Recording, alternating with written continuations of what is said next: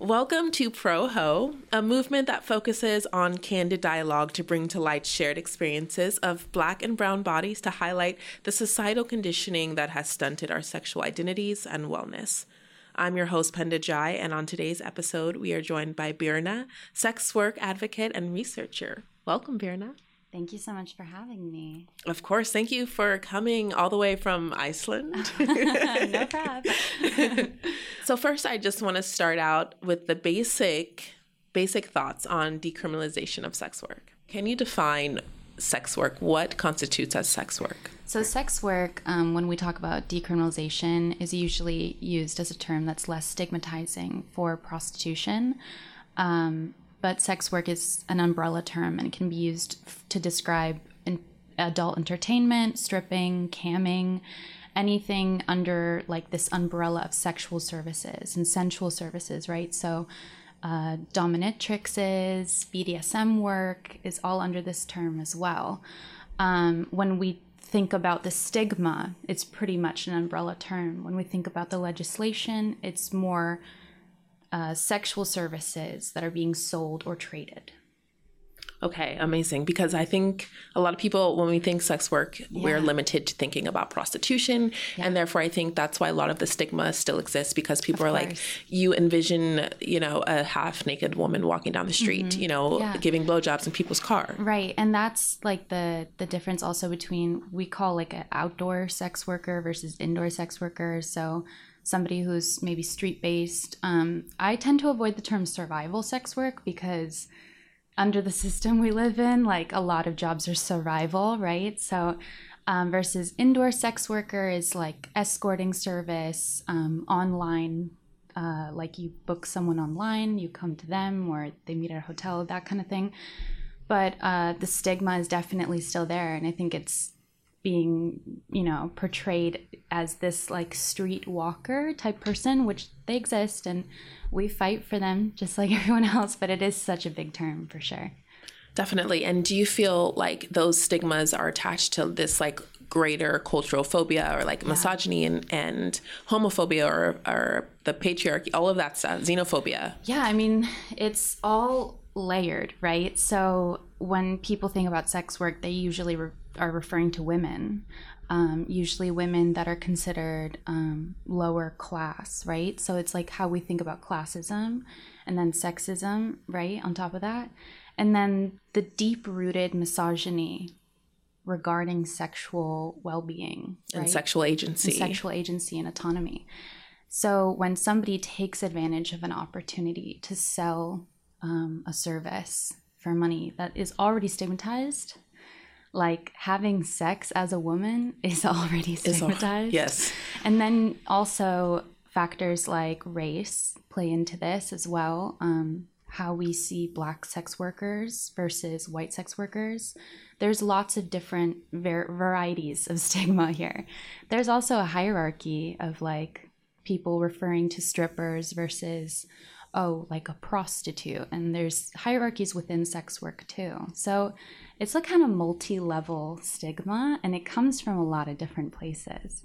So what are some examples of the hierarchy? Like who's on top and who's at the bottom? So I would say on the bottom is definitely like an outdoor sex worker. And the top is somebody like, people tend to glorify stripping currently. Like there's a lot of media that's, it's being portrayed as like easy money. Oh, you are just dancing, like movies coming out, you know, memes about like scamming and stuff like that. And then in the middle is like camming, dominatrix, anything that doesn't involve physical touching is also always put like in a different category.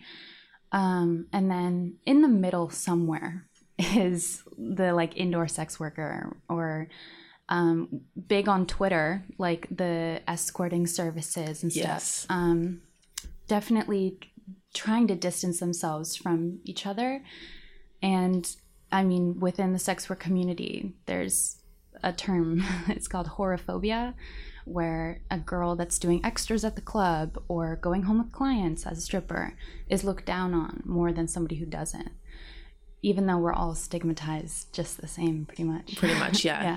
And so do you think having this large demographic of sex work, it makes it more difficult to understand the legislation around it? Definitely. And I think also people are pretty removed from legislation or policies regarding sexual anything, really. I mean, when we think about like sex education in schools, sexuality practices, like even just reproductive health, the policy making is already, there's so much stigma around like what we can change and what we can do regarding sexual agency. So when people are thinking about decriminalizing sex work or any policies regarding the less policing of certain people, that stigma about sexual agency really comes into play. And like people don't want to maybe listen to the conversation because they're already blocking it, because it has to do with sex work or has to do with sex in general. I think just in general, the climate right now in America, yes. It's really tough to have a conversation openly with somebody who disagrees with this viewpoint about sex work because there's so many political layers involved. Everything from reproductive rights to sexual education, it's all under this kind of blanket right now of like, don't touch it, don't talk about it. If you do talk about it, it's going to be an argument. And that's why it's really tough for people to listen. Yes, I agree with that we don't have these discussions. And I think mm-hmm. I read in your article, it was really interesting to me how you were saying sex work is one of the rare occupations where regardless of your class, your education, mm-hmm. Where you're from, your immigration status, women are in a position to make more money than yeah. men. Yeah. And I thought that was really interesting because mm-hmm. I think that's part of the root of the problem is that people policing sex work are yeah. men, obviously, and we're policing women's bodies. So I think that has a great deal to do with why it's still seen as so taboo, because let's be honest, definitely. If women were, in charge of this or yeah. benefiting from it, sex work probably would have been less stigmatized a long time ago. Definitely. I think it's also important to note that any laws regarding women, like in general, or any type of conversation regarding women, there's already so much pressure. And so when you think about like the misogyny of talking about sex work and the misogyny of the where the conversation's going, there really is like a lot of different opinions just within this community. And it's important for everyone in the community and outside of the community to listen to each other and to not be like, well, like, this wasn't my experience, so this couldn't have happened. And to really absorb what's happening. So as a collective, we make policies that fit the right way, for sure. So do you think we will one day arrive at some sort of policy that will allow sex work to be legal and to be decriminalized? So the proposed legislation right now is kind of in chunks. So basically, the trend for policing, basically if you were a sex worker and you weren't working, you were just walking to the subway and you happened to be Black or Black and trans and living in like Jackson Heights, you could get arrested. And you will be arrested just for walking, for being, for looking a certain way. And this is something that shouldn't happen no matter what, and it's something that if you are a sex worker, you don't feel safe if you're not working. Like that's something that people really took into consideration when making policies, is starting with, smaller chunks. And this is something that's so important to do because you can't fully like flip everything over. There's going to be so much pushback. And so starting in smaller chunks is definitely really important. The over policing of Black trans women, especially in places like Queens where most of the arrests are being made, it's so important to create policies to avoid the getting arrested while walking, getting arrested while existing, right? Right. And I'm sure you've heard of even just like recently in social media of like parking while black, right, or like just, walking, you know, while walking while black. And so I can see the similarities. Yeah, definitely. And of course it's walking while black and walking while trans and walking while maybe being a sex worker.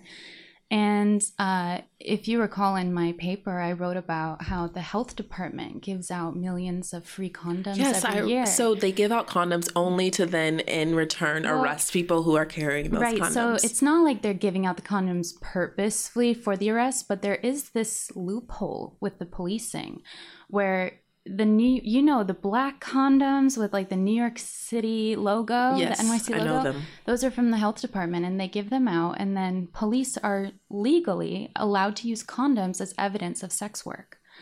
So you might be going to your partner's home or something. Yeah. So you might be going to a clinic to get free condoms to try to practice safe work, only to have those be used against you because you look a certain way. Right, because I can't imagine that they would arrest a white man for carrying these condoms on the street, right? Or if they searched a white man who maybe worked at Wall Street wearing a suit, they maybe searched him for, I can't even think of a reason right now, to be honest. But, and found a condom, they're not going to arrest him for sex work because he doesn't look what they think a sex worker is. And so that's one of the proposed decriminalization policies.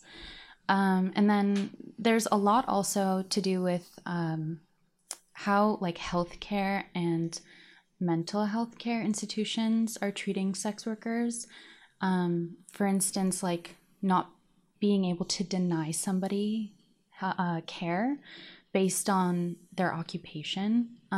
Like you would not be allowed to like force someone to just like die from something because they worked at a bank. It's the same, like it's like you shouldn't be able to treat somebody badly or force them to live a certain way just because of what they do. And sex work is unfortunately one of those occupations that creates that stigma that is mediated by healthcare and financial institutions alike. Right. And I want to segue into a larger conversation about labor rights and access to healthcare, like you were saying, and we spoke about police brutality a lot, but so how do sex workers' rights fall into those categories? For example, healthcare. How is healthcare provided to sex workers? So it depends really on where you live in America. So I know like San Francisco has the St. James Infirmary, which is specialized care for sex workers. But in some parts of America, I'm thinking like Southern Alabama, for example, where no matter if you're a sex worker or not, it's very difficult to get access to reproductive health care for low cost.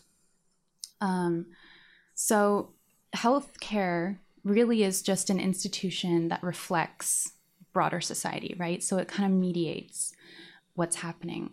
So if healthcare providers are against sex work, if they assume or find out somebody's occupation, the care is going to reflect their attitude towards sex work. Unfortunately, because obviously we don't want this to happen. We don't want healthcare providers, no matter what, to deny care.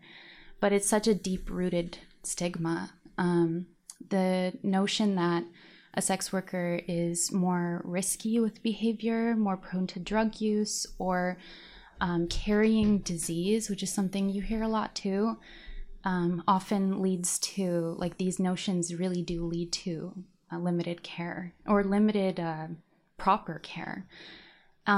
This also ties in obviously with the lack of affordable health care in the US. So if you are working and you're not, maybe don't have proof of income or health insurance, you already, aren't getting the care that you might need. I was reading an article recently by a gynecologist, and she was speaking on STIs and how there's still such a stigma that permeates within our culture. and how she feels that people still don't feel comfortable asking her about sexually transmitted diseases and infections. And so I was, you know, you triggered something when you were saying that there is a stigma attached with sex workers and STIs, but yet we still don't speak about it. But the fact that we don't speak about it shows that it is a part of the culture in a much broader scope than just sex workers, right? Like a lot of people have STIs and STDs, but we don't speak about it. No. So therefore, then when you see someone who is a sex worker, we automatically want to attach that stereotype onto them, even though you could, like you said, that same Wall Street guy could have 3 different STDs, but we just don't project that onto him. It definitely is a projection, and it's like a scapegoat too. It's like, oh, well, they're already lower than me, so I might as well, you know, attach this. And also, I think just historically, it's been something that in the past, it's been like, oh, these people carry disease, and group them together when the general population also had those diseases. But it was a scapegoat, definitely. Right. And so thinking about scapegoats and people that we want to blame for sex work, or so how do you think the decriminalization will affect these different people who come from different races and classes? Right. So what does that look like spread across a large demographic? Mm-hmm. So just taking an example, kind of because Instagram exists in a vacuum, kind of, where it's a definitely like a broader reflection of what's going on outside of Instagram, but it exists in a vacuum where like you see sexual content being erased or deleted, or people being deleted, right? Because of legislation like FOSTA and SESTA. But you see like the majority of those accounts that are being targeted or being reported are queer and Black and people of color's accounts. And that's just a reflection of like what's happening on the outside, but you can really see it.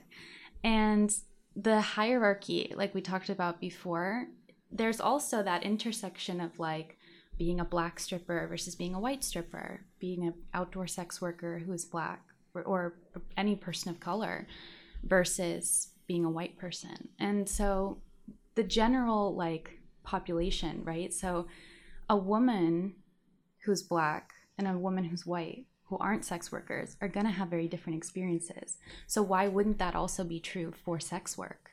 Yes. Right? Right. Like we can't just group everyone in all of a sudden like, oh, everyone's the same, because we know that that's not reality. So it's definitely like it's definitely a different experience. So I think the policies that have to be made need to focus on people that are the most marginalized within sex work and work up from there, because there's people at the top of this hierarchy that already have that privilege. They have the privilege to speak out. They have the privilege of getting their accounts back, right? They have the privilege of paying taxes, while that's not the case for everybody in sex work. And I think race is a very important thing to look at and think about when you're thinking about where the policies need to happen first. Right. Especially when I think about a lot of times in Black and brown communities, for example, stripping or other forms of sex work often comes from necessity as opposed to choice, where I think maybe in some other communities, it's still a necessity to make the money. But I do feel like a lot of times Black and brown people, like that, they feel like that is their only option of making income. Definitely. So I think that puts a different strain on how you approach the job, or maybe the situations that you will tolerate because you feel like this is the only way that you can provide for your family. Definitely. And I think that's something that came up a lot in the New York stripper strike, which was led by majority, if not all, Black strippers. The idea of like, how much can we tolerate? There's a lot of body shaming because of stereotypes regarding Black and women and femmes' bodies, and stereotypes that tie into fetishization as well. And the like not going home with clients is like a very big one, but also like stop telling us to get surgery and stuff. To have like a bigger butt or a bigger tits. Or like smaller waist or whatever. Like whatever the trend is that year, I guess. The owner, they're like, so we're going to need you to go under for this. But I mean, this is something that definitely, it's a pressure for sure. So it's like, not only do you have to behave a certain way as a stripper, if you are, working in a black club, you're expected to work a different way than in a white club. And it's true that there's labels, like there's race labels on different clubs for sure. And it's not necessarily the clientele, it's the people that work there that, this club is like, they dance differently, they have different music, like the tipping is different and all that. But there's a deeper thing there. It's like there's a difference. And that's definitely, for me, like seeing white strippers go into a black club feels weird, but not the way people might assume I think it's weird. It's just like, that's their space.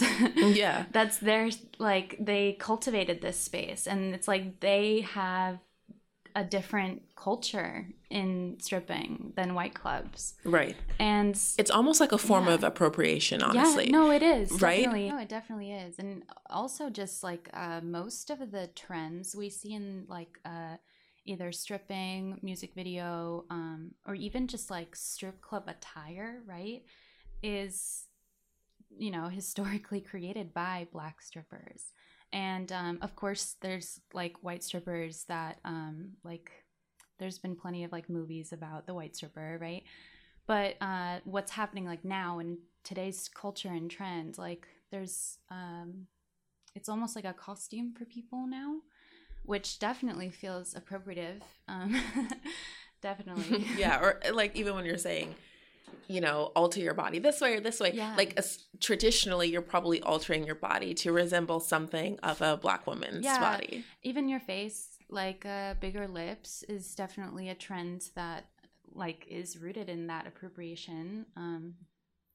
Bigger everything. Smaller ways, like all of that. And it's funny because the body positive movement has been started by black women and femmes, but now is being appropriated. And obviously like there is also white women that have been part of this movement, but allowing space and also just like stepping out for a minute or for longer than a minute and allowing other people to be highlighted in a movement that they started. So whether it's like the stripper strike or body positive culture, just stepping away and being like, how do I already get privilege from this, and how can I like step away and not over speak or crowd the voices here. And I heard something that really resonated with me like right before I wrote my paper, that I never really understood how to put this into words, but like there's nobody who's voiceless. Right? So when we say like amplify the voices, it's like nobody's voiceless. It's just about like how much space are you taking up and like how much, allowing for other voices to be heard. Right? Exactly. Yeah. Amazing. Okay. I read also that I was so surprised to hear that some platforms, some online fund transfers don't allow sex workers to receive money on those apps. Right. And that is really, so first of all, how are they able to regulate this? So legislation that's online legislation basically is FOSTA and SESTA, which... Sorry, can you explain? Can you break those down? So basically, long story short, FOSTA and SESTA are two different bills. So the Fight Online Sex Trafficking Act, FOSTA, focuses on basically before this happened... internet providers or websites were not responsible for third parties. So like commenters, advertisements, they were responsible in terms of like financially, but basically if somebody was commenting or some advertisement was linked to sex trafficking, it wasn't their responsibility. This legislation made it that websites are now responsible for their third parties in terms of sex trafficking. So a lot of platforms like Facebook, Instagram, have to have an algorithm to avoid being responsible for sex trafficking. The problem is neither FOSTA or SESTA defined exactly what sex trafficking is compared to sex work. And since sex work is already illegal for the most part, it's hard to differentiate, right? What's consensual versus what's not consensual from the perspective of the algorithm, right? So basically, Instagram, Facebook, pretty much every website that has these allocations for third parties, like ads, are now responsible for what happens if somebody is connected to sex trafficking, right? So instead of taking the risk, they'd rather just not engage. Yeah. And so websites like Backpage, which was very popular for sex workers, they were already under some legal trouble before this, but they got taken down. But Backpage had resources for sex workers, like blacklists. And there's even forums on Reddit that were blacklists or safety tips. And then Craigslist personals got taken down. It no longer exists. No longer exists. I think they might be working on something, or if it's already up again, but it was removed because it's just their responsibility. So they have to take it down. But this creates this weird problem where you have the word sex in your Instagram caption and it gets flagged, or you post a photo of your body and it gets flagged. And Tumblr, right, made that huge change. Yeah. And then I feel like a lot of that imagery went to Twitter. Yeah. I think Twitter has blown up in terms of that. But yeah, when Tumblr took that down, I thought a lot of people said that was really their first experience with sexual images. Mm-hmm. And for it to not exist anymore is unfortunate, you know? Tumblr also had a lot of resources for sex workers, especially like in the stripping or like even like sugar baby community was really big on there. And the images, like what you're saying, is definitely for somebody who's non-binary or trans or just exploring their sexual identity or orientation. It was a really important tool for a lot of people. Yes. I have a friend who is Asian and he's gay. And he felt like when he was exploring his sexual identity, going to porn always showed gay Asians as bottoms or like you're submissive. And he really felt that Tumblr was really the first place that he was like, oh, there are butch Asians or there are this. Like it just widened his scope of how he himself could identify sexually. Definitely. So, yeah, it's really unfortunate that these sites are not allowing, or the censorship is really out of this world. And the censorship also ties into like, where do people in a place that doesn't provide a lot of sex education, where are people learning about sex? It's been online for the past 2 decades, right? So now with the censorship, it's like what information out there is true, what's not. That's why it's so important for like people to fight against this and find ways to kind of beat this algorithm, because until we change the legislation, it's not going to change. Like the company policies are there because of legislation. So fighting this is really important because people need to know the realities of sex work, reproductive wellness, and just sex in general. And until, I think you said it best, until we find better ways to include sex education into our society, then you have to allow people to use the media or whatever means that they can in order to learn about themselves and their identities. Definitely. I mean, people did that before the internet with whatever media they could find, like magazines or like erotica, literature. Yeah. Like that's such a, sometimes I think I forget about erotica because it's like, I don't know that many people who actively read it, but thinking about before the internet, that was a really important way for people to get off. Definitely. And it came in so many varieties too. But then the internet brought it all together and was like, hey, you're okay. You're normal. You're okay. You exist. And we exist. And it's going to be okay.